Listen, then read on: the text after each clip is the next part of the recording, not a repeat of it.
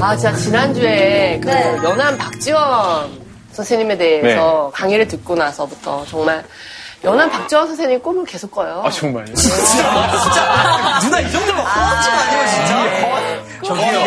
무슨 꿈이요? 들어가 봅시다. 네, 무슨? 내용인가? 정말 연한과 함께 네. 그 파티. 파티를 형제 파티, 하면서 형제 파티에 파티에 가는 거. 가가지고 예 정말 죽을 뻔하다가 탈출하는 그런 꿈을 많이 꾸고 있어요. 아, 네. 죽었는데. 많이 빠지셨네. 아니 그나저나 2주 연속 이렇게 또 네. 모습을 아름다운 모습을 보여주고 계시네요. 너무 나왔어. 그냥, 그냥 여기 마지막일. 줄 알았는데 아, 다음 주도 불러요. 그렇죠. 앞으로도 만났으면 어. 좋겠어요. 우리가 너무 잘 어울려. 딘딘 어때요? 딘딘 어때요? 어떤 면에서? 아, 맥락 없어. 궁금해, 그지? 네, 궁금하네요. 갑자기 예. 딘딘 욕하고 싶으면 욕하셔도 돼요. 어. 네요. 딘딘 어. 씨요? 어떠세요? 저요? 네. 저요? 네. 욕하고 싶어, 지금. 지금 욕하고 싶어. 그래도 너무 행복한데, 근데. 저요? 아, 오늘 분위기 좋네요. 아 방풍도 지고 아, 중요한 얘기하고 있는데 갑자기 지금. 18세기 베스트셀러. 베스트셀러. 18세기 베스트셀러 우리가 어떻게 알아요? 아니, 근데 18세기 그- 베스트셀러가 많지. 근데 그때 베스트셀러가 말이 돼. 그래요? 좀 신기한 거 언니? 생각나는 거. 18세기 18세기 베스트셀러. 하면은 정말 어떤 베스트셀러의 시즌 아니야? 베스트셀러 하면 18세기 하면 베스트셀러 아니냐? 어, 나 기분 나빠서 말 안 해요, 진짜. 너무 사실은 베스트셀러라는 것 자체가 18세기부터 그래요? 나오기 시작했으니까 그때 막, 장난 젊은 베르트의 슬픔 어, 예. 젊은 배우. 그냥 일반적으로 공부를 별로 안 좋아하는 사람도 재밌다고 막 소설을 사서 읽기 시작한 거의 첫 번째 소설이 18세기의 괴테의 젊은 베르트의 슬픔 한국에는 뭐, 흥빌동전 헤르만 헤세도 18세기 아닌가? 20세기 20세기. 20세기지 헤르만 해, 진짜. 아, 진짜. 너무 창피하다. 아, 나도 수준 안 받아서 수업 못 듣겠다. 이 노래를 짓고 우리 같이 했잖아요 형 그때 아, 이 노래. 아니 야, 근데 이 노래 들으면 나는 솔직히 알겠는데, 아, 다들 알죠. 약간 어린 친구들은 모를 수도 있겠다는 생각이 들어요. 조선 씨 몰라요, 이거? 대장금 아니에요, 대장금? 성실하고 한 것이. 김무생 선생님이시고요. 그 정강열 씨 하면 떠오르는 게 그거잖아, 동의보감. 근데 동의보감이 고전은 아니잖아. 그러게, 의학서지 사실은. 의학의 고전이라고 할 수도 있겠죠 방금 노래는 드라마 허준 OST 주제가였거든요. 아, 진짜? 줄을 서시오. 이거? 그러면 서시오지. 정답이 그러면 한 가지밖에 답이 없는데 동의보감이요? 동의보감. 그니까요 근데 베스트셀러는 아니죠. 아 맞네. 아 근데 의학 서적은 사실 되게 막 뭐 그림이 있고 뭐 어떻게 뭐를 치료하세요 이렇게 나오지. 그거를 뭐 고전 작품이라고 하기는 그렇지 근데 옛날 책은 고전이지. 그렇게 그리고 지난주에 선생님이 말씀하셨잖아. 모든 옛날 사람들 마음에 울림을 주고 오랫동안 잊혀진다. 그건 고전이다라고. 울림을 준다. 강연 못 들었어? 근데 이거 의학 서적인데 울림이 있어요? 그러니까 그러면 의학 서적인데. 선생님 좀 의학서적. 모셔서 여쭤볼까 봐요. 울림이 있나? 근데 우리가 안 읽어봤으니까 울림이 있는지 없는지 모르잖아요 저는 동의보감 읽어봤는데 큰 울림이 있긴 있어요. 읽어봤어요? 어떤 내용? 읽고 혹시 맞았어 멀리? 읽어보고 랩 실력고 했어? 다 읽어봐야죠. 저거는 대한민국 사람이라면. 어떤 내용이야? 안 읽어봤어요? 저게 무슨 내용이냐면 무슨 내용이냐면 그거는 오늘 선생님이 주제로 알려주실 거니까 선생님이 선생님 먼저 선생님. 아 설렁했다 진짜. 선생님. 그럼 다 함께 한번 불러보죠. 선생님!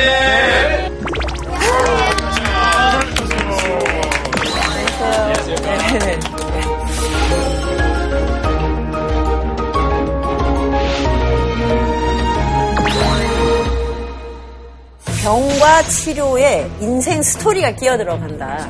밥을 먹지 않고 살아남는 방법. 코에 있는 거를 성욕을 조절해야 되는 이유가 뭐 수도 없이 나와. 연애와 결혼을 할 수 없다.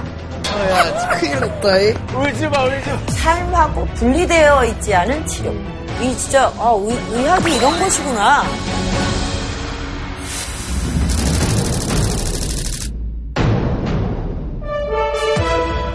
자, 주제가 동의보감에 병과 뭐 치료를 묻다가 아니라 네. 몸과 마음을 묻는다.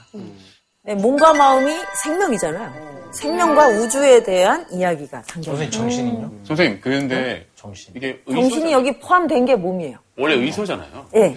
근데 사실 이제 고전 강연에서 보여주신다는 건 뭔가 고전 문학이나 어떤 그런 다른 어떤 의미로서 또 설명을 해주려는 것 같은데 왠지 몸은 의학일 것 같고 마음은 뭔가 그 고전 우리 심리학이나 마음을 뭐 이런 네 거. 치료할 것 같은 그런 아, 느낌이 그게 들어요. 우리 시대가 갖고 있는 이 지식의 배열이에요.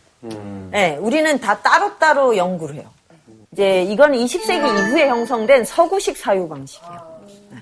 그 이전에는 동양이든 서양이든 다 예, 삶을 이 생명의 세- 차원에서 그리고 전 우주의 차원에서 이렇게 하나로 연결해서 사유했어요. 근데 동의보감 안에 막 처방 같은 게 들어있잖아요. 한의사 분들이 보는 전문 서적 같은 느낌인데 이게 진짜 고전으로 포함이 되나요? 어, 저도 그런 줄 알고, 어, 40대까지 읽을 생각도 하지 않았어요. 그냥 소설 동의보가, 그 다음에 드라마 허준, 네.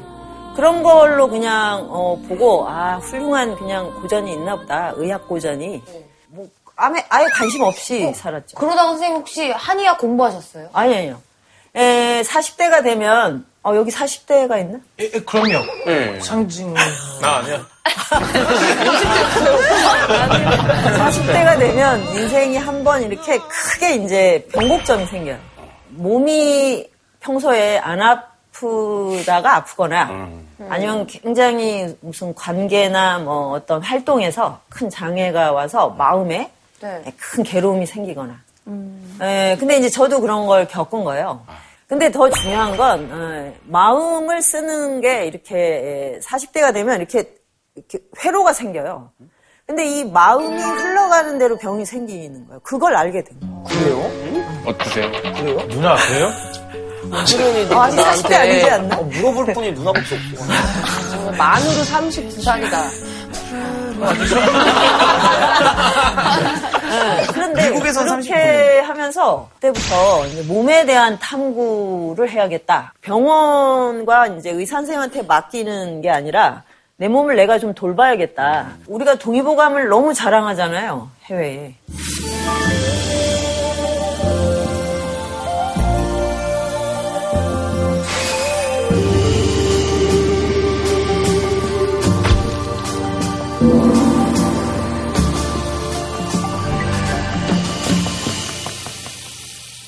우리는 왜 동의보감을 이렇게 자랑하면서 동의보감에 담긴 예, 지혜와 비전은 배울 생각을 안 했을까? 그게 이제 갑자기 고전 평론가로서 어, 너무 큰 의문이 생겨서 동의보감 안에 있는 이 삶의 지혜와 비전을 현대인이 좀 많이 활용하면 어, 정말 자기 배려를 할 수 있겠다 이런 생각이 들어서 그때부터 이제 막 책을 쓰기 시작을 한 거예요. 우리가 동의보감에 대해서 정말 모르고 있는 것들이 있는데 예, 일단 그럼 동의보감의 의학적 비전이 뭘까요? 영생. 영생. 영생? 건강! 치료. 장수, 장수. 행복, 장수, 평화자니까 뭐. 화학. 16세기, 17세기 언어로 말을 해요. 뭘 최고로 하세요? 양생. 의학. 오, 양생. 오, 양생. 오. 자연 승정. 아니, 양갱은 들어봤어도 양갱. 양갱. 오, 양갱. 내가 정말 좋아하는. 아니, 일단, 의학이니까, 지금 우리 시대 의학은 뭐예요? 현대의학을. 수술. 치료. 현대 의학. 위생이에요, 위생. 위생. 위생, 위생. 아. 이게 이제 시대마다 의학을, 이제 어떤 의학을 할 것인가에 대한 담론적 구조가 있어요. 수술과 약으로 주로 어, 병을 찾아내서 예, 몸에서 쫓아내는 거. 그래서 이게 전쟁 모델하고 되게 닮았어요. 예, 뭐 살균도 그렇고 어, 병을 퇴치한다, 항암제 이런 표현이. 그거와 대비되는 이제 그 의학적 비전은 양생. 양생은 기를 양자의 생명이니까 타고난 생명력을 이렇게 내가 어, 쭉 북돋워서 자연스럽게 펼친다. 고양이라는 걸 되게 예, 중시하지 그러니까 내가 다 타고난 생명 에너지가 있어요. 여러분도 다, 예, 근데 조금씩 달라요. 어떤 사람은 기가 센 사람, 어떤 사람은 뭐 몸의 질량감이 아주 풍부한 사람. 뭐. 어떤 사람은 뭐 이렇게 마르고 어, 굉장히 근육도 없는데 어, 막 굉장히 파워풀한 사람이 있고 다 다르잖아요. 타고난 어, 자기의 기질을 자연스럽게 펼치면 요절할 사람은 장수하고 장수할 사람은 신선이 되게 한다. 이런 아주 원대한 비전을 갖고 있는 게 양생. 그러면 이제 왜 양생을 음, 목표로 하게 됐을까? 이 동의보감 이제 탄생의 이제 배경을 좀 들어야 되는데 허준, 허준이라는 음, 캐릭터는 뭐 이제 우리가 드라마나 소설로 많이 아는데 실제로는 기록이 별로 없어요.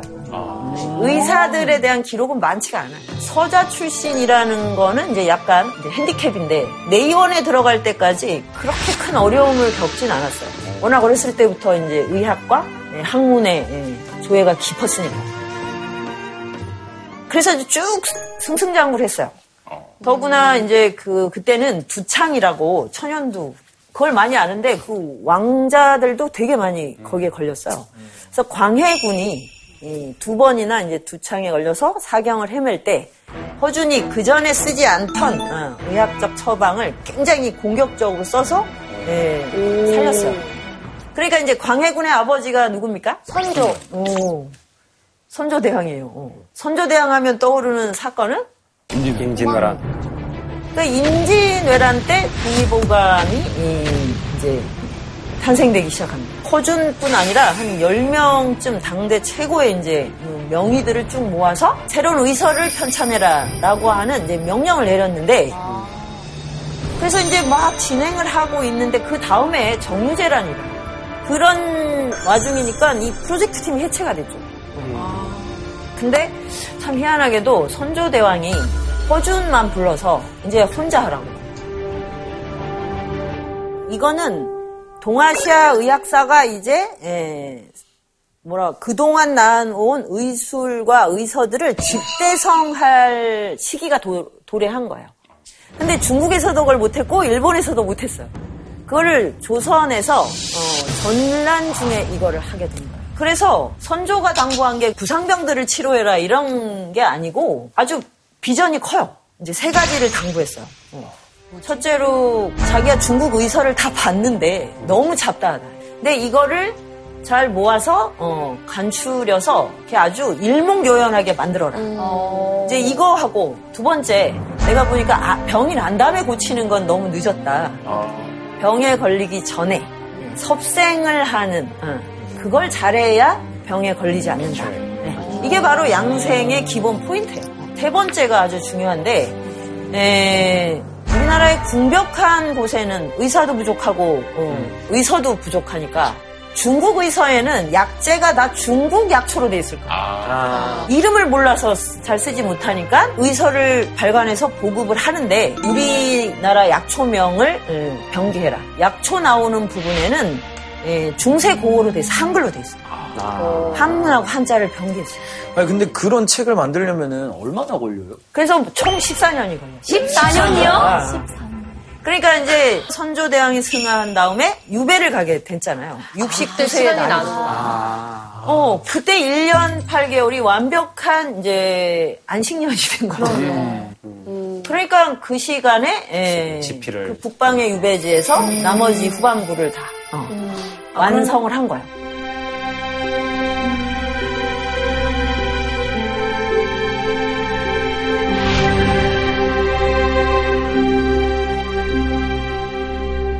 드라마 같은 데서 좀 어떻게 그 일생의 어떤 그 궤적 같은 걸 좀 잘 묘사를 했나요?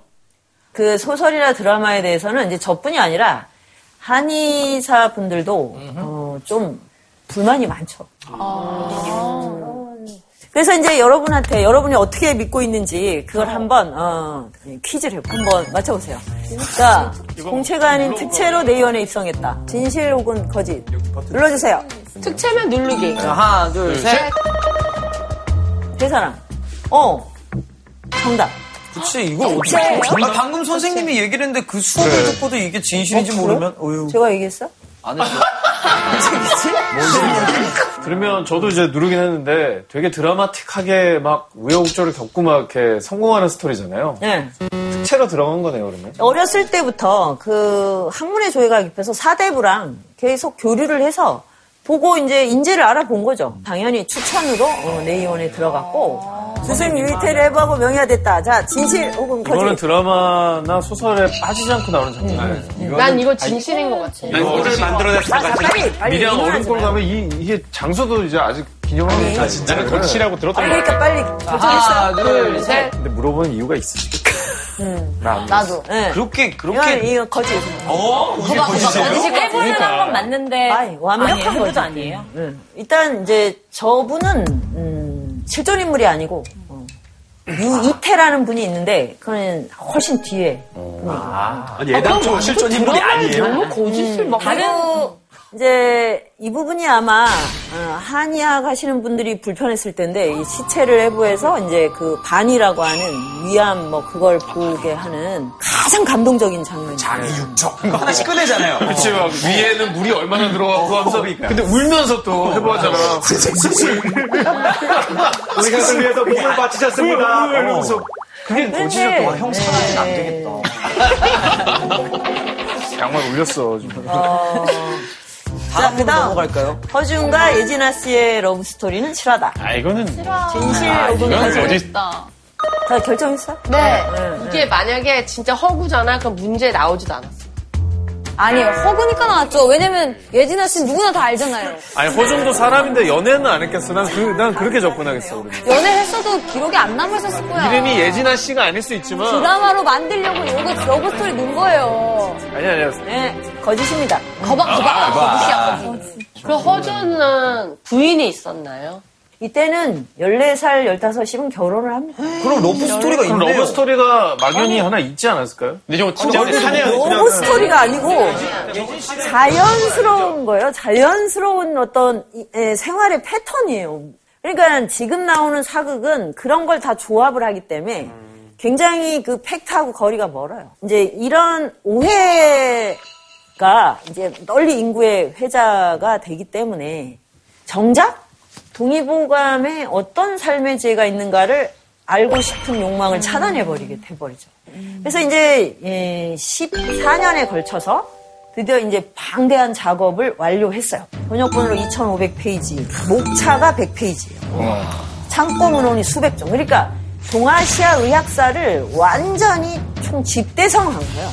그런데 그런 거를 우리가 생각하면 기가 질려서 일단 볼 생각을 하겠어요? 근데 예, 그 전체 목차를 보면 감동받아요. 너무 아름답고 간결해요.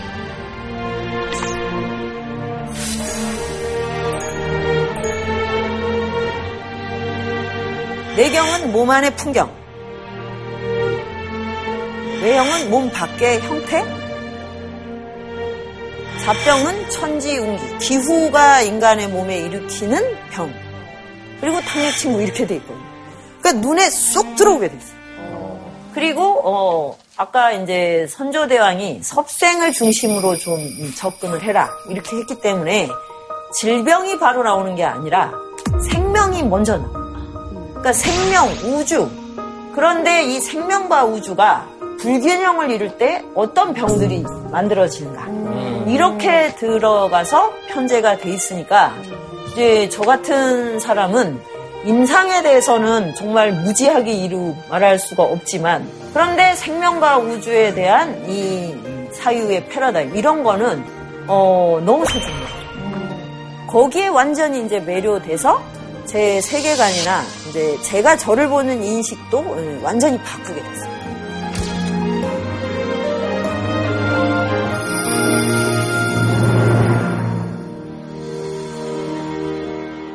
일단 뭐 그 지성의 향연은 음, 다음 문제고 읽다 보면 너무 재밌는 뭐가 있어요. 이것 때문에 이제 마음을 딱 허무르게 되는 거예요. 스토리. 스토리, 스토리. 대반전. 이야기. 대반전. 짱 매력. 그리고 이제 재밌는 얘기가 이제 뭐냐면 어, 귀하게 살다가 갑자기 망한 사람들이 많을 거 아니에요. 어, 음모, 어, 당파 싸움으로 갑자기 최고 귀족이었다가 영의정 집안이었다가 이제 뭐 노비로 간다든지 이런. 사고 치면 그렇게 되겠네. 그런 사람들. 예. 이런 사람들이 앓는 병하고 가난한 사람들이 뭐 갑자기 부역을 나가야 되게 됐다. 먼 변방에. 네. 이럴 때 겪는 이제 병은 울화병. 예. 이 울화병인데 서로 다르잖아요. 그러니까 이런 스토리들이 있는 거예요. 그러니까 병과 치료에 인생 스토리가 끼어 들어간다는 그렇죠. 얘기예요. 그걸 통해서 그 시대의 사람들의 풍속 같은 걸 짐작을 하죠. 그쵸. 엄청 그러니까 재밌다. 의서를 보면서 조선 시대의 이 리얼한 현장을 본다는 게 너무 아. 너무 재밌었어요. 그래서 이야기 동의보감을 따로 편집을 하려고 했는데 너무 방대해서 어, 아직도 이제 못 하고 그러면 있는데 그러면 그 이야기별로 뭐 허준 선생이 생각했던 이럴 땐 이런 치료법이 좋지 않을까? 뭐 이런 것들이 적용된 것들이? 엄청 많아요, 엄청. 몇 가지만 좀 얘기해 그래서 주세요. 이제 몇 개 지금 뭐 이 제작진이 이걸 뽑았는데 제작진 취향이 참 좀. 또 다른 책들이 뭐 이런 거요. 어, 뱀이 귀나 코나 입으로 들어갔을 때. 뱀이 귀에 들어 이런.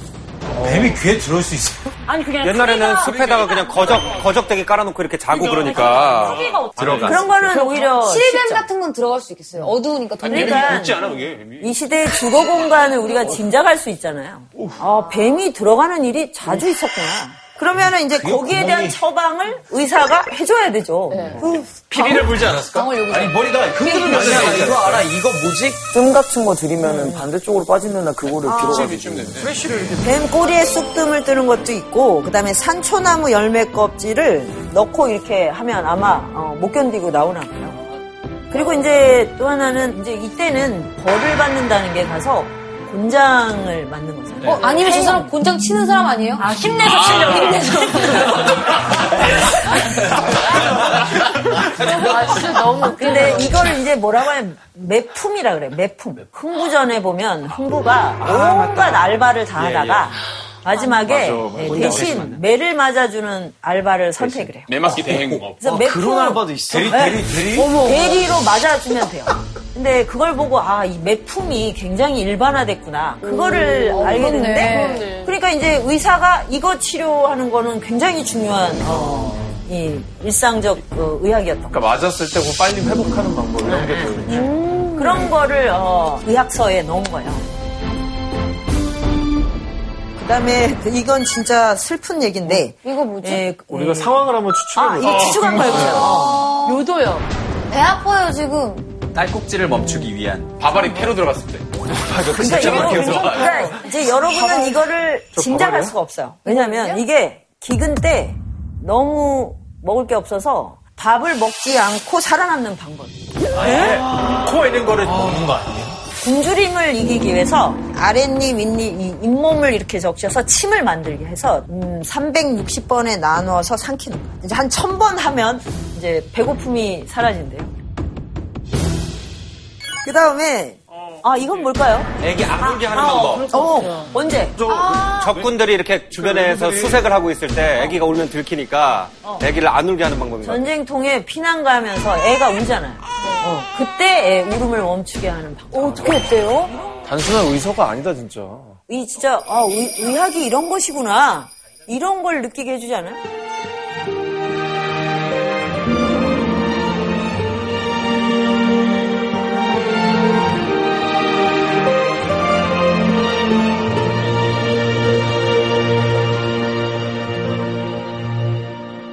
이제 또 하나 이제 재밌었던 게 이제 이때도 이제 마음의 병이라는 게 있잖아요. 그 연암 선생도 우울증 걸려서 막 그 이야기꾼 불러다가 막 하고 그랬던 것처럼 이제 우울증을 이제 치료를 해야 되는데 이, 부, 이 부인은 어떤 병이냐면 밥도 안 먹고 계속 욕을 해요.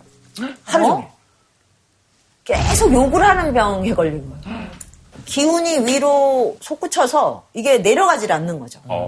그럴 때 약으로는 도저히 치료할 수가 없어. 그렇죠. 그럼 이제 이거를 어떻게 고칠 수 있는가? 이녀 두 명을 앞에 세워놓고 욕 배틀을 욕 배틀을 시키면 제3자가 봤을 때 아 저거 진짜 나쁜 거구나. 사이퍼. 그리고 다음 날에도 거하게 욕, 욕 배틀을 또 한 거지.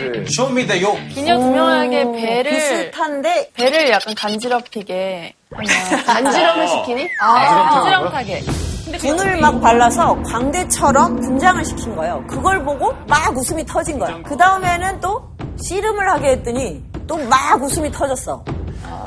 그리고 나서는 이제 잘 먹는 여자 두 명을 옆에 붙여놓고. 그러니까 이게 왜 서로 교감을 하죠. 아, 음식이 진짜 옆에서. 맛있게 먹으면 막 입에 군침이 돌잖아.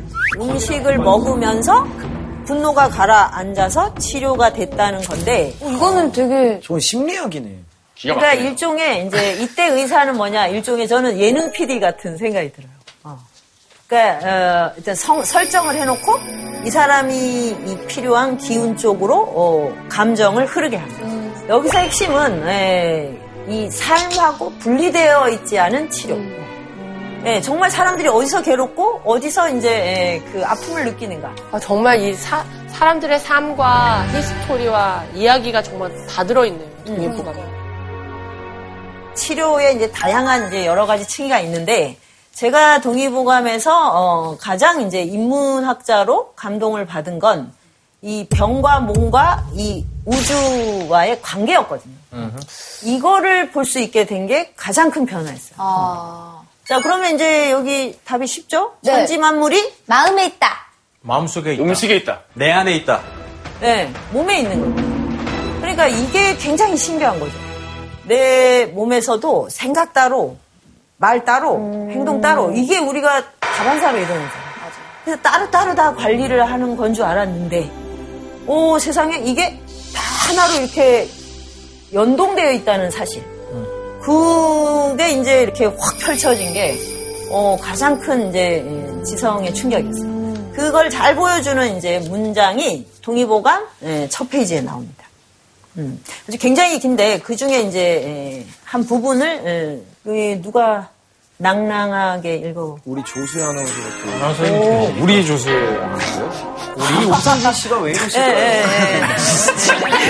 조세 아나운서 읽어보세요. 예. 하늘에는 해와 달이 있듯이 사람에게는 두 눈이 있고 하늘에는 밤과 낮이 있듯이 사람은 잠이 들고 깨어난다. 땅에서 풀과 나무가 자라나듯 사람에게는 모발이 생겨나고 땅 속에 금석이 묻혀 있듯이 사람에게는 치아가 있다. 와, 그럴듯하다. 일종의 이걸 인류학에서는 대칭성이라 그래요.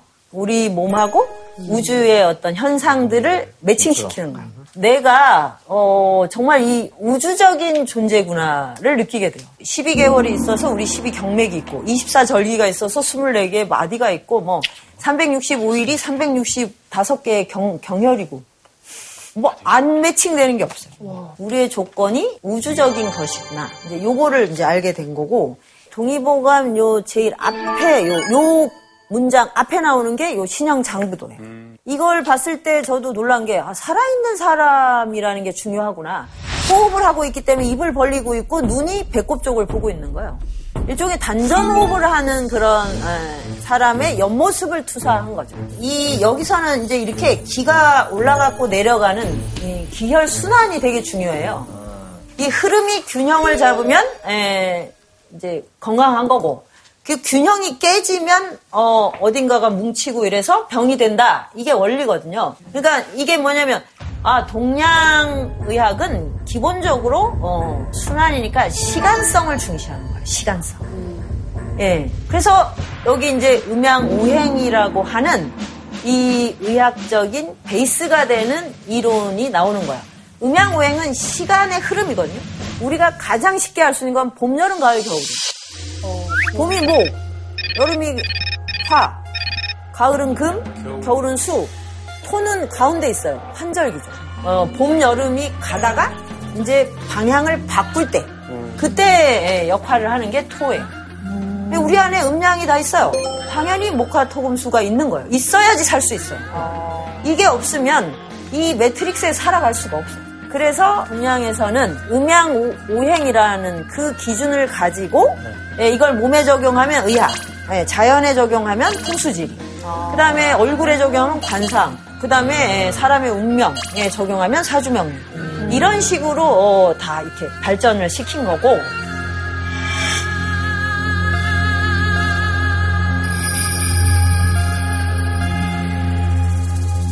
그래서 이제 사람마다 아, 태어나는 연월 일시가 다르니까 네. 예, 자기 안에 있는 오행의 어떤 그 배치가 다를 거 아니에요. 어떤 사람은 봄의 기운을 많이 가지고 있을 거고, 어떤 사람은 겨울 기운, 어떤 사람은 가을 기운. 목화토금수 중에 다 다르게 가지고 있을 거 아니에요. 우리가 외모나 이렇게 인상으로 봤을 때, 아, 저 사람 되게 친절할 것 같아. 근데 사귀어보면 너무 무뚝뚝하거나, 어, 저 사람 되게 그, 어, 뭐, 말과 행동이 일치할 것 같은데, 나중에 완전 위선자고. 이런 게, 예, 사실은 불균형의 표현인 거예요. 그래서 사실 왠지 알 수 없이 끌리기도 하고 왠지 그냥 주는 거 없이 믿기도 하고 이런 관계가 형성이 돼요. 있어. 예, 그 이제 좋은 예가 이제 서유기인데 예, 제가 이제 서유기를 지금 너무 이제 열심히 읽고 이제 서유기 이 탐사를 하러 이제 여 이제 도낭에도 다녀오고 이랬거든요. 근데 거기 삼장법사가 나오고 예, 손오공, 저팔계, 사오정 세 명의 요괴 밴드가 따라가잖아요. 어. 그런데 이 중에 삼장법사가 누구를 가장 예뻐했을 것 같아요? 발개야. 어쨌든 손오공은 굉장히, 발개야. 맨날 팔개야 이러잖아. 손오공은 굉장히 안 좋아했어. 손오공 확실히 아니에요. 어. 가장 활약, 맹활약을 하는 게 손오공이에요. 70두가지 변신술, 근두운, 여의봉, 뭐.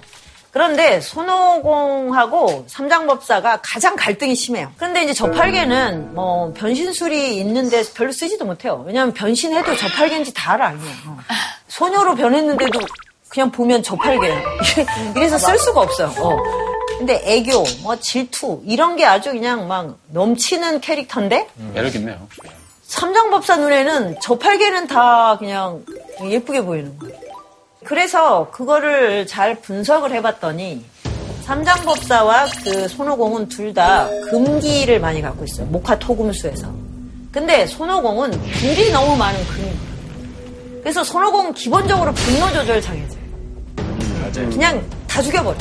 그러니까 저기 삼장법사는 불기운을 다스린 인물이니까 그게 너무 눈에 거슬리는 거죠. 불기운이 센 사람과 금은 이제 상극인데 그런데 상극은 서로 밀어내는데 또 강렬하게 끌려요. 그래서 이게 만나면 어, 평화가 없는 거예요. 저팔계는 신장 방광이 발달한 수기운이거든요. 그러니까 이건 상생 기운인 거야. 그러니까 뭘 대충 해도 그냥 별로 거슬르지가 않는 거야. 좀 모질라 보이는 거지. 그걸 잘 따져보면 사실 이 기운과 기운에 부딪히는 거예요. 그러면 밀고 당기는 게 누구나 있는데 그걸 우리가 사실 잘 모르잖아요. 모르기 때문에 이제 더 갈등이 심한 거예요. 그래도 편애는 하면 안 되는 거 아닙니까? 그래도 편애는 아, 안 되는 거 하려고? 노력을 하고. 그러니까 그게 바로 이제 불균형을 극복하려는 음, 그 조율하려는 노력을 해야 되는 거예요. 근데 우리 제작진이 이 수업 들어오기 전에 저희한테 미리 같이 수업 받는 사람들 중에서 좀 끌리는 사람이 있으면 좀 얘기를 해달라고 미리 그냥 조사를 좀 해가셨거든요. 한 명씩 지목을 했잖아요. 네. 우리가. 결과가 너무 맞아, 맞아. 그 결과가 저는 아직도 궁금해요, 지금. 어떻게 될지. 아, 여성분들이 다 뽑으면 피곤한데. 그런 이제 터무니없는 망상을 하는 또 기질이 있죠. 망상인지 망상인지 팩트 그 결과를 좀 보고 싶어요. 이게 뭔가 끌리는 사람. 오, 진짜? 오.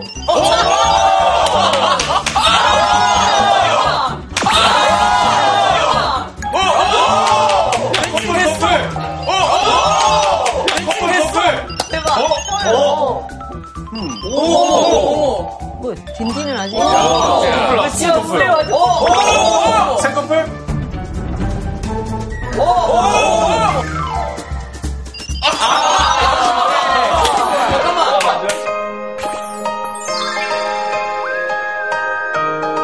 짝대기가 오류가 났네. 왜 오- 오상진 씨한테 가져게?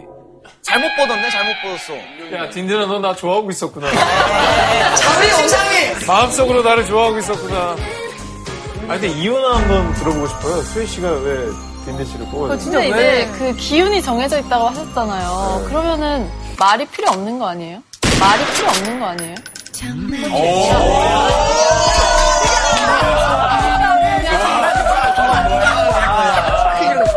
울지 마, 울지 마. 수업 들으러 와서 이러면 안 되는데. 아, 와, 딘딘 이렇게 저는 처음 봤어. 아, 근데 지숙 씨, 용주 씨도 서로 뽑았잖아요. 너무 웃기다. 이유가 뭐예요? 용주 씨? 궁금해요. 사실 뭐 이유는 별로 없었어요. 그냥 아, 그냥 그냥 그냥, 좋아? 네, 그냥 굉장히 뭔가- 친근하게 느껴졌어요. 잘 모르겠는데 저도요. 그래서 연락을 하면은 되게 용조 오빠는 되게 편안했고 되게 재밌었어요. 따로 따로 연락했어? 따로 연락해? 아, 따로 연락을 해? 아니, 둘이 게임 얘기하고 그러거든요. 시간까지 안 맞고. 취향이 비슷하구나. 예. 그러니까 설명을 논리적으로 할 수 있다. 그러면 그거는 이런 그 근본적인 기운에 매칭하고는 예, 좀 동떨어져 있는 거죠. 자, 그러면 이제 일단 이제 마음은 서로 확인을 했고 오행의 분석을 한번 볼까요? 아, 우리 목이야, 그러면? 아, 다 목이에요? 이럴 수가. 얘가? 다 목이야? 우리 뭐 되게 많다. 이렇게 빨간 건 상극, 파란 건 상생이에요.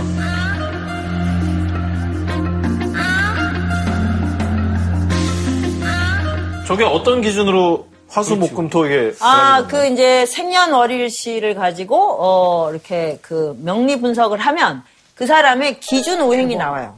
여덟 개의 오행을 갖고 있는데 기준 오행이 다 이제 목에 이렇게 몰려 있더라고요. 제가 이걸 보고 깜짝 놀랐어요. 이 중에 그 뭐야 서윤 씨랑 용주 씨는 음의 목인데 나머지는 다 양의 목이에요. 양기. 봄의 기운인데 양기야. 그러니까 전부 다 굉장히 이제 에, 스프링처럼 튀어오르는. 애들이 밝지. 그렇지.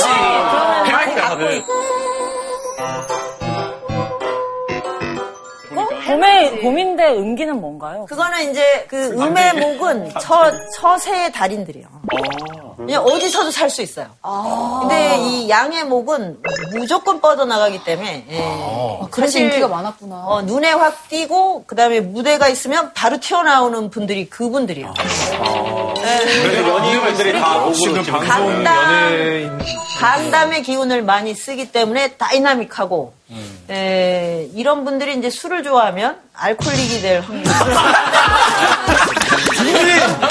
그리고 술좀 작작해. 간담은 분노를 또 주관하는 장기이기 때문에 에, 분노 조절이 안 될 수도 있어요. 이거는 이제 조금 있다가 다시 얘기를 하고 재밌다. 그러면 네. 목이랑 상극이 지금 토라는 거예요?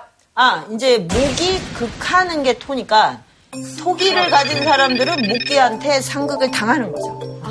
당하는 중. 어쩐지 딘딘이 많이 괴롭히더라. 6대 2. 때이죠. 아, 저 둘이 이미지가 좀 비슷해. 상진 씨랑 승현 씨는 땅 중에서도 큰 산에 해당하는 땅이에요. 어, 불을 품고 있는 산이라 막 나무와 불이 되려고 하는 사람들을 품고 배경이 있어요. 진짜 그런- 가식적인 사람. 그런 역할을 잘하는지는 잘 모르겠고 잘한다는 거예요. 그리고 이제 예, 쌤 같은 경우에는 이제 예, 불인데 불 중에서 아주 어, 태양처럼 굉장히 빛이 센 불이에요. 그러니까 어딜 가도 이제 가까이 눈에. 확 띄게. 근데 어딜 가도 눈에 확 띄는 그런. 식의 이제 동선을 금은 뭐예요, 선생님? 구수야는? 네, 금은 가을에 그 결실을 맺는 기운이거든요. 그러니까 이제 목기는 막 뛰쳐나가서 막 이제 액티브하게 활동을 해. 근데 뒤에 수습을 안 해. 이 수습을 하는 게 금의 기운이에요. MC잖아요, 이제. 선생님은 어디예요? 어, 궁금해요. 궁금하네요. 맞춰보세요. 목. 목 목이실 것 같아. 왠지 그럴 거예요. 의외로 목이실 것 같아요. 목이신 금- 것 같아. 저는 금갑니다. 저는 수입니다. 뭔가 혼자 좋으신 걸로 간 거 아니에요? 아니, 여기는 좋고 나쁜 게 없어요. 개성이 있을 뿐이에요. 수는 학자들이나 뭐 이렇게 연구하는 사람 이런 사람이 많나요? 뭐 좋게 말하면 뭐 깊은 통찰, 뭐 이렇게 뭐 영성 이렇게 말하고 그 리얼하게 말하면 꼼수가 너무 많아서 예, 한 번 이제 틀어지면 뒤끝이 1년 가는 거. 선생님, 저희 남편이 72년 7월 6일 아니 이거 저랑 상극인지 상생인지 그것만 좀 알려주세요. 제가 살면 살수록 헷갈려서 그래요. 17년 10월 21일생이거든요. 당연히 끝나고 따로 가죠. 저도 궁금하네요. 요거, 요거만 상극인지 상생인지 제 아내도 저기 저기 그 토끼띠. 저기 스마트폰 어플에 다 있어요. 쥐띠거든요. 거기에 예, 거기에 생년월일 씨를 넣으면 네. 예, 다 나와요. 선생님, 근데 이게 저희가 상극은 무조건 나쁘고 상생은 무조건 좋은 건지. 상생과 상극이 동시에 있어야 이 우주가 운행이 돼요. 봄, 여름, 여름, 여름, 여름 이런다고 생각해봐요. 어우, 덥지. 큰일 나죠. 여름 다, 어. 나무를 키울 때 물을 계속 주는 거야. 아, 그럼 상생, 상생, 상생. 그럼 어떻게 돼? 나무가 썩어. 썩어요. 그래서 오히려 꽃샘추위나 바람 이렇게 어, 극이 필요한 거예요. 여기에 비춰서 현대인의 몸, 질병 이런 걸 한번 비춰보면 네. 정말 재밌어요. 동의보감의 내경편에서 제일 먼저 질병이 아니라 생명이 나온다 그랬잖아요. 그러면 생명의 기본 단위가 등장하는데 그거를 정기신이라고 합니다. 이게 있어야 생명의 기본 토대가 이루어지는 거예요. 자, 정은 생명의 기초를 이루는 물질적인 토대인데 이것을 주관하는 건 신장이에요, 신장. 그럼 거기에서 생명의 아주 기본적인 어, 호르몬하고 그 다음에 생식의 기본 호르몬이 나와요. 생명을 지키는 거랑 에, 생식의 기본. 그러면 남성의 정액, 여성의 생리혈. 이런 게 다 정으로, 정이 기본 바탕인 거예요. 그러면 이게 진료인데 이 진료를 움직여야 될 거 아니에요. 몸 전체에 이렇게 에, 전달을 해줘야 되죠. 그거 그 에너지를 기라고 하는 거예요. 근데 우리가 아, 진짜 뭐 진이 빠졌어. 이렇게 느끼는 거랑 기가 지금 빠졌어. 이렇게 느낄 때랑 달라요. 아, 맞아. 네. 뭐가 몸이 바짝 마른 느낌을 주는 거, 막 혀도 마르고. 이럴 때는 정이 부족한 거고, 예, 기가 지금 막 이렇게 사지를 움직이기가 어렵다. 이럴 때는 기가 빠진 몸이. 기는 폐가 주관을 해요. 폐, 폐가 왜냐면 호흡이 기본 단위니까. 근데 사실 이 나이가 중요한 게 아니고 동의보감은 호흡의 숫자예요. 우리가 태어날 때 이미 내가 평생 이 몸으로 할 수 있는 호흡 숫자가 정해진대요. 그래서 항상 왜 심호흡을 하라 그러고 예, 호흡이 가빠지는 순간을 좀 피하는 게 양생의 핵심. 선생님, 호흡을요, 코로 들이마셔서 입으로 뿜는 게 맞습니까? 입으로 들이마셔서 코로 뿜는 게 맞습니까? 그게 너무 헷갈려요. 여기 단전 교실이 아니거든요. 근데 호흡을 그 깊이 쉬고 이렇게 많이 토해내면 돼요. 이미지를, 이미지. 자, 그래서 그거는 이제 기고 그 다음에 신은 심장이 주관하는데 이거는 이제 일종의 에, 컨트롤러 역할을 하는 거예요. 근데 이거를 제가 어떻게 설명을 할까? 자동차를 가지고 어, 비유를 많이 했어요. 이 자동차로 비유라면 자 정은 당연히 기름이죠. 기름이 있어야 되죠. 물질적 토대니까. 어, 어. 기름 있어야 되죠. 이해되죠? 기는 기름을 돌리니까 엔진이에요. 엔진. 자, 그러면 신이 뭘까요? 이걸 맞히는 분에게 오늘 어, 몇 글자 악셀! 드라이버, 드라이버. 내비게이션이요, 내비게이션. 핸들, 핸들! GPS. 브레이크, 목적지, 차가 가야 되는 목표 지점. 오, 거의 맞았네. 내비게이션. 어, 그러니까 내비게이션. 어, 맞았다고 해- 하겠어요. 어, 뭐, 저요? 저기 진경 씨가 너무 맞았어요. 판매하시는 거 아닙니까? 아니, 아니, 아니. 내가 어디로 가고자, 어디로 가고 싶다, 어디로 가야겠다라는 마음이 있어야 가는 거예요. 그 마음의 운전자? 그러니까 다 여러분이 주로 얘기한 건 물질 세계만 얘기하는 거예요. 여기서 알 수 있는 거는 뭐냐면 아 현대인은 정말 눈에 보이는 것에 주로 집중한다. 그럼요. 그 언니 현대인이 아니야. 그치. 가장 현대인 아니잖아. 근데인, 아, 근데인이야, 근데인. 근데인이야, 근데인. 르네상스인. 너희들 언제까지 그렇게 물질적으로 살라 그러니? 아니 이거는 정말로 중요한 건데 사람의 몸 그리고 생명은 육체 물질과 비물질의 교차예요. 그거를 동의보감에서는 전기신으로 표현한 거예요. 그러니까 근데 현대인은 몸을 생각할 때도 아니면 뭐 어떤 자기 인생을 생각할 때도 정말 물질적으로 드러나는 거에만 꽂혀요. 맞아요. 다 뭔가 숫자로 바꿔야지만 믿거나 아니면 받아들이지 우리가 건강해지고 싶다, 잘 살고 싶다고 할 때 우리는 이 생리적인 것만 계속 어, 체크한다고요. 그래서 이제 제가 여기서 찾아낸 건 아, 동의보감은 생리적인 거랑 에, 심리, 심리의 흐름하고 거기서 인간의 기를 산출하는 거예요. 윤리.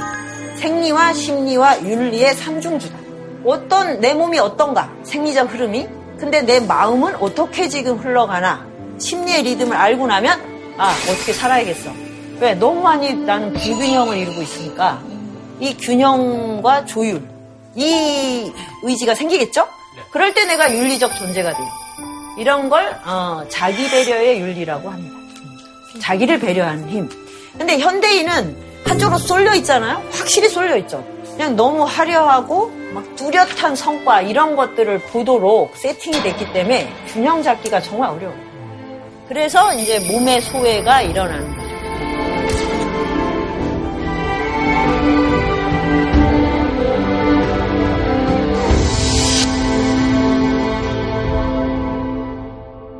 그러면 현대인이 가장 이 일상의 리듬에서 소외된 행위가 뭘까요? 잠? 잠을 아예 못 자요. 어, 그럼 못 잘 것 같아요. 잠을 잘 자면 음, 얼굴이 음, 전혀 달라져요. 현대인의 삶 그리고 현대 문명이 가장 이렇게 배척한 리듬이 뭐냐면 밤이에요. 밤. 밤을 불을 밝히는 게 현대 문명의 아. 진화였어요. 에디슨, 에디슨. 네. 계속 이제 점점 더 밝게 밝게 밝게 그래서 밤을 아예 없애버리는 게 그동안의 방향이었어요. 그러면 뭐야? 잠은 안 자도 돼. 이런 거죠. 잠을 줄여야 한다는 압박 어, 어. 같은 걸 세상에 많이 줬죠. 잠을 많이 자면 야만인이고 게으르고 뭐 인생에 어. 뭐 목표가 없고 막 뭐 사당 오락 이런 거 막 엄청 많이 듣지 않았나요? 그러다가 이제 21세기가 와서 너무 많은 사람이 불면증에 노출된 거예요. 이 불면증이 만병의 근원이라는 걸 알아챘어요. 그러니까 리듬이 어긋난다는 게 얼마나 심각한 것인가. 무기력해지고 우울해지더라고요. 네. 잠을 많이 못 자면. 그래서 그러니까 우리나라가 수면 꼴찌 국가 이런 것도 나오는 이유가 이런 걸 조사하는 이유가 뭐겠어요? 수면이 심각해진 거예요. 그리고 매- 우리가 이제 4차 혁명하고 가장 많이 듣는 말이 뭐예요? 창의성. 창의적이려면 신장에서 이 정이 펌프질이 돼요. 그런데 이게 안 나오면 뇌로 물이 이 저기 이 정이 가질 않아요. 그러면 뇌가 이렇게 뇌수가 마르는 거예요. 근데 어떻게 아이디어가 떠오르나요? 저 근데 보통 나이 들면 좀 수면 시간이 줄어든다고 어떻게 하잖아요. 어, 그러니까 그건 노쇠의 표시잖아요. 어, 수면 시간이 줄어드는 건 몸에 물이 부족, 정이 부족해질 때 나타나는 현상이야. 근데 이렇게 젊은 나이에 이미 잠을 못 자면 정이 고갈되겠죠. 이게 얼마나 심각한 일이겠습니까? 그런데 우리나라는 바로 물 마셨어. 물물 한번 마시고시다. 물 한번 정말 그, 근데 그 그물과 이물은 큰 차이, 그, 크게 차이가 납니다. 그게 아니에요? 난 이미 다 이물 알고 아니에요? 있어서 안 마신 거예요. 근데 그 그물과 이물은 큰 차이, 그, 크게 차이가 납니다. 그게 아니에요?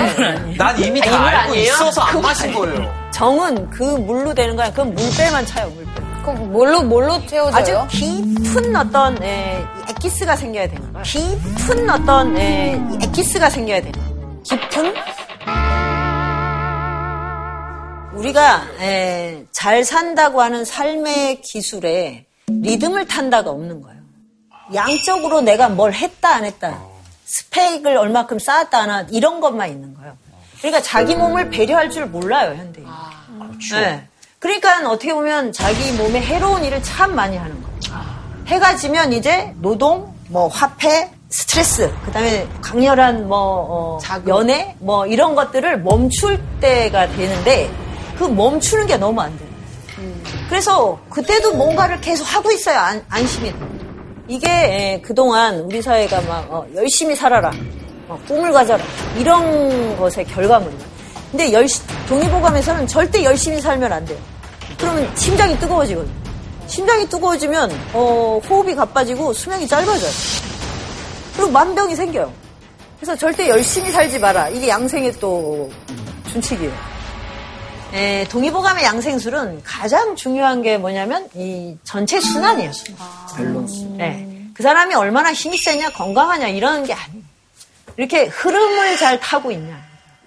어. 낮에 낮에 맞는 활동을 하냐, 밤에는 밤에 맞는 활동을 하냐 이거거든요. 이렇게 흐름을 잘 타면 몸의 리듬이 균형을 잡아요. 그거를 이제 가장 잘 표현한 게 수승화강이에요. 수승화강. 아, 이 심장에 있는 물이 올라가고 심장에 있는 불은 내려간다. 이렇게 돌 거 아니에요.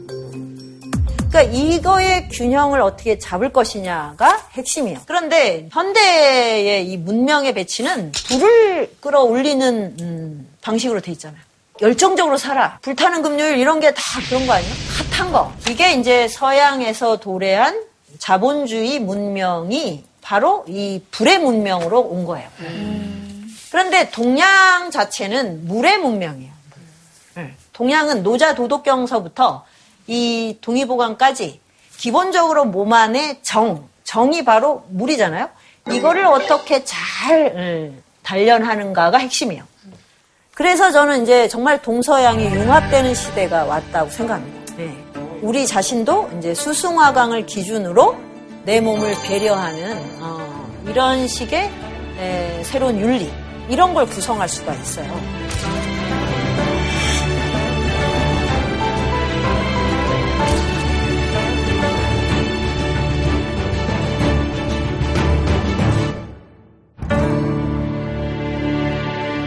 그래서 어, 섭생을 잘하려면 이런 걸 하지 마라. 이거 한번 보세요. 하루의 금기는 저녁에 포식하지 않는 것. 야식 금지.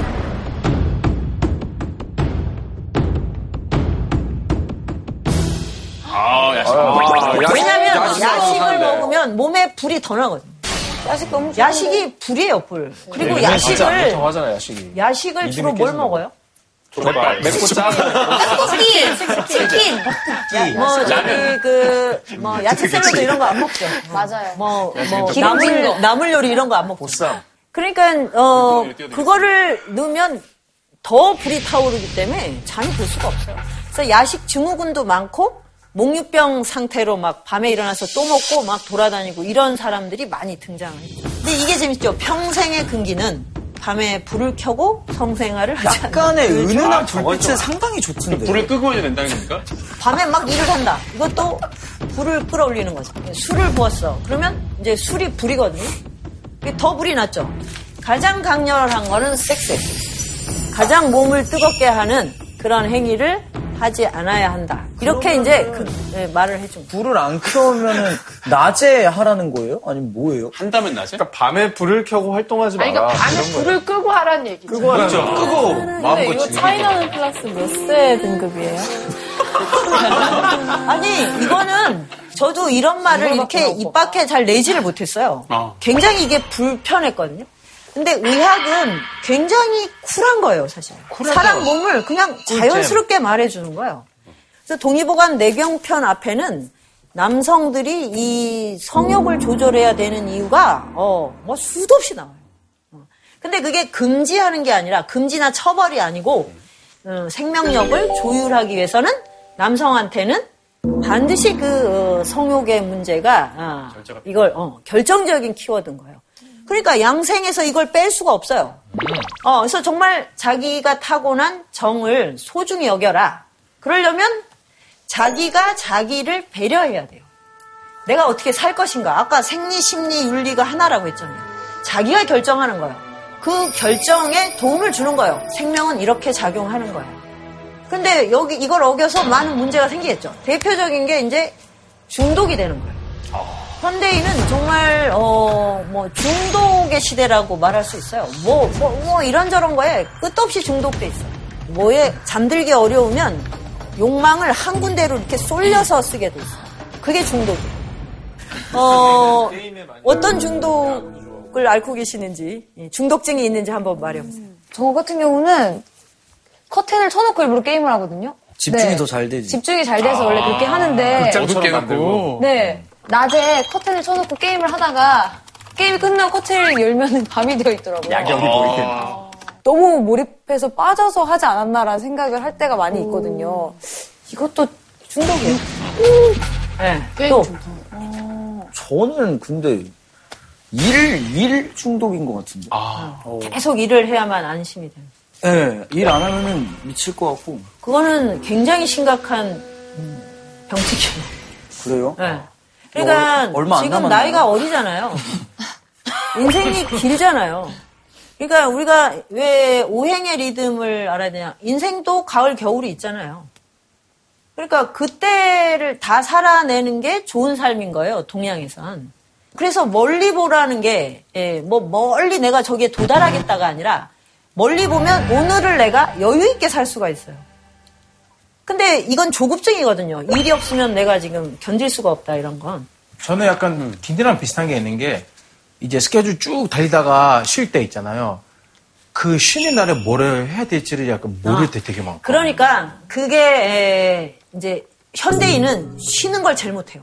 어, 맞아. 맞아, 힘들어요. 휴식 불능 상태라고는 해야 되나? 일을 휴- 억지로 잡아요, 계속. 그래서 그 휴식 때 뭘 안 하면 되게 불안하다. 맞아, 맞아. 나도 이게 뭐 하지? 저는 일할 때가 참 불안한데. 지금 좀 저는- 불안해 보이시긴 해요. 의자가 너무 저는 기본적으로 어, 이렇게 예, 이런 환경에서 강의를 해야 된다 그러면 한 저항감이 되게 강해요. 그런데 왜 하냐면 이게 바로 상극의 원리예요. 나를 단련시키려면 내가 어, 좀 힘들어하는 환경에 노출이 돼. 근데 사실 여러분보다 한 10배는 힘든 그 강의 환경이 있어요. 그게 뭘까요? 초등학생? 중학생. 중학생. 초중고. 대학. 중딩. 중학생. 중이병이지 막. 저녁에 포식하지 않는 것. 나 어제 치킨 먹었는데. 예. 우리랑 다른 게 뭐야 똑같은데. 그런데 방에 이제 가면 다 이러고 앉아 있어, 애들. 아, 아, 그런 게 아니에요. 다 이제, 이제 다른 얘기를 할 때는 안 들어요, 진짜. 근데 동의보감에서 정에 대한 얘기를 하는 순간 기적이 일어나는데, 어, 이어폰을 깨, 끼고, 그 이어폰을 빼지 않고, 그 다음에 하루 종일 스마트폰을 보고, 밤에 잠을 안 자고 야식을 하고, 이런 얘기를 하면, 이렇게 살면, 어, 신장의 정이 고갈되는데, 이 정이 고갈되면, 정력이 쇠약해져서 연애와 결혼을 할 수 없다. 그러면 다 일어나. 저기 다. 헐떡 일어나죠. 아, 선생님 뭐라고? 기적이 일어납니다. 큰일인데? 이런 얘기를 하는 순간 아, 선생님이 사람 다루시는 법을 아시네. 다 정말 정말 깜짝 놀랐어요. 나는 중학생이 정력이라는 말에 이렇게 큰 반응을 보일 줄은. 실제로 청년기를 보면 조선시대는 14살, 16살에 이미 다 결혼을 시키는 거예요. 그러면 지금 보면 중학생이다 뭐 이러는데 사실 다 어른이에요.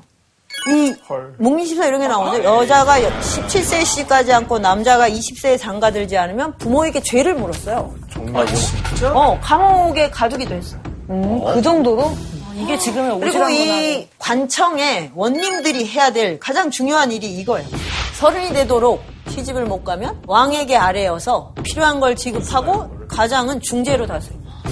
그럼 동의보감에서 말하는 결혼 정년기는 몇 살이에요? 여자는 14살, 남자는 16살. 네? 너무 선생님 시대가 어린데? 되게 다르잖아요. 아니, 아니. 여자는 그러니까 이제 여러분은 어, 좀 이걸 잘 생각을 해봐야 돼요. 왜 14살일까? 14살이면 다 초경을 해요. 아이를 낳을 수 있다고. 그렇죠. 이미 여성이에요, 여성. 어린애가 아니에요. 몸은 이미 어른이 됐는데 사회적으로는 나는 얼라야. 이 불균형이 이 엄청나요. 그러면 청년들은 지금 에너지는 막 넘치는데 어, 연애도 잘 뜻대로 안 돼. 그리고 언제 지금 내가 이 청년기를 탈출할지도 모르겠어. 대학을 갈 수 있을지도 모르겠고 앞은 너무 불투명해.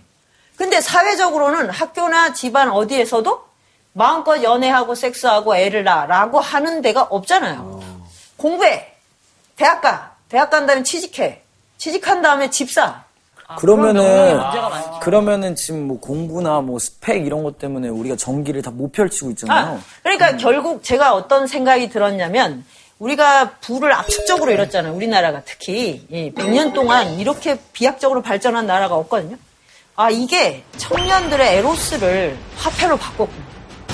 그걸 알고 굉장히 마음이 슬펐어요. 맞아, 그건 맞는 맞는 얘기네. 그러면 그 청년기에 진짜 이 에너지가 얼마나 지금 막 흘러 넘치겠어요. 그게 어디로 가야 돼?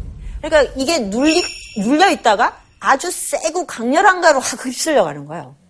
그러니까 우리가 지금 청소년 폭력이나 막 범죄를 보면서 막 소스라치게 놀라는데 공부 과목을 뭐 어떻게 하고 입시 제도를 바꾸고 뭐 이렇게 해서 될 문제가 아니에요. 이거는 몸의 문제거든요. 몸의 기의 문제라고. 그리고 특히 어 스마트폰이 나오기 전에는 남학생은 막 방과 후에 엄청 운동을 맞아, 했어요. 엄청 축구하고 놀이터에서 엄청 뛰고. 네. 그렇게 해서 이제 순환이 됐는데 여학생은 뭐 그 예나 이제나 그냥 몸을 전혀 쓰질 않아요. 공기. 아. 그러니까 근데 스마트폰 나온 이후는 남성 남학생도 똑같아요. 맞아. 몸을 거의 쓰지 않거든요. 그러면 이 체육 교육을 강화해야 되는 그러니까 거예요? 체육을 그러니까 양생의 차원에서 예, 몸을 하루에 몇 시간은 뭐 요가든 등산이든 뭐 뭐든 해서 이렇게 예, 움직이게 해주는 거죠. 이제 그런 식의 교육적 배려가 이제 필요하고 성에 대한 아주 리얼한 어떤 어, 알미 필요한 거죠. 성이 무엇인지를 알아야죠. 그래서 제가 동의보감이 이 학교 교육의 편제가 돼서 성교육에 꼭 참고 도서로 쓰여야 된다고 어, 확신. 제가 이제 그 예, 찾아낸 이제 양생술은 하체를 움직인다. 그러면 이제 예, 많은 걸 걸어요. 근데 말이 굉장히 중요한 활동이에요. 말.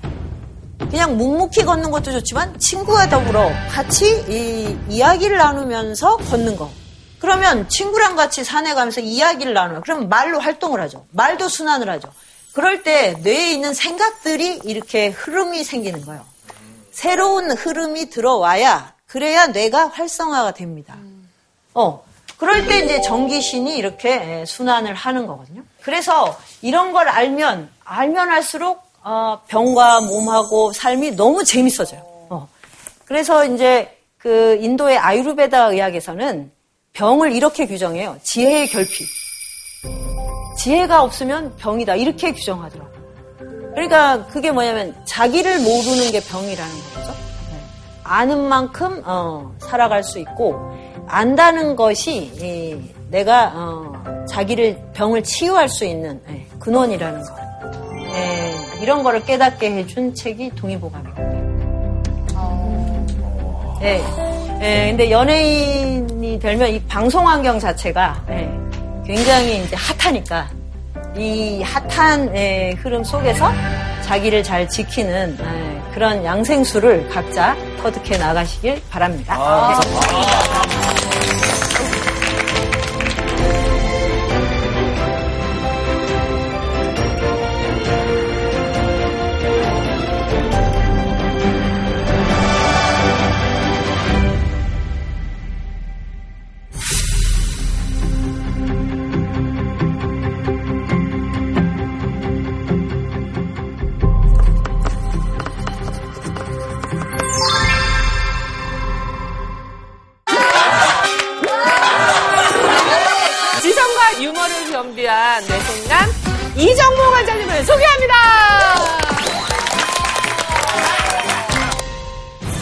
독도강치 민물에 살고 있는 돌고래 큰 학새는요 멸종 위기종이 아니에요. 왜 멸종 위기종이 아닐까? 멸종됐으니까. 멸종이 돼버렸습니다. 이게 다가 아니에요. 빙하가 사라져요. 수자원도 고갈돼요. 지구 식량 생산의 25%가 사라집니다. 인간이 지구에 더 이상 존재할 수가 없게 되는 겁니다. 우리가 이 시간을 늦출 방법을 찾아야 되는 거죠. 시간을 들어돌리면 어떨까요? 과학적인. 네? 이 멘트 전으로 시간을 돌리겠습니다.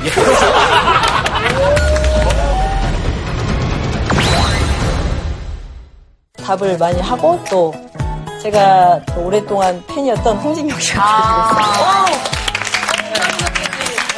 드렸어요. 이거는 에, 제가 제일 좀 걱정이 되는 분한테 드리고 싶어요. 여유 있게 인생을 길게 보고 재능을 펼쳤으면 좋겠다. 그래서 신디 씨에게. 그리고 이건 짧아요. 어, 짧아요. 키울 거예요. 어. 지난주에 아파 보였다. 아, 네. 네. JTBC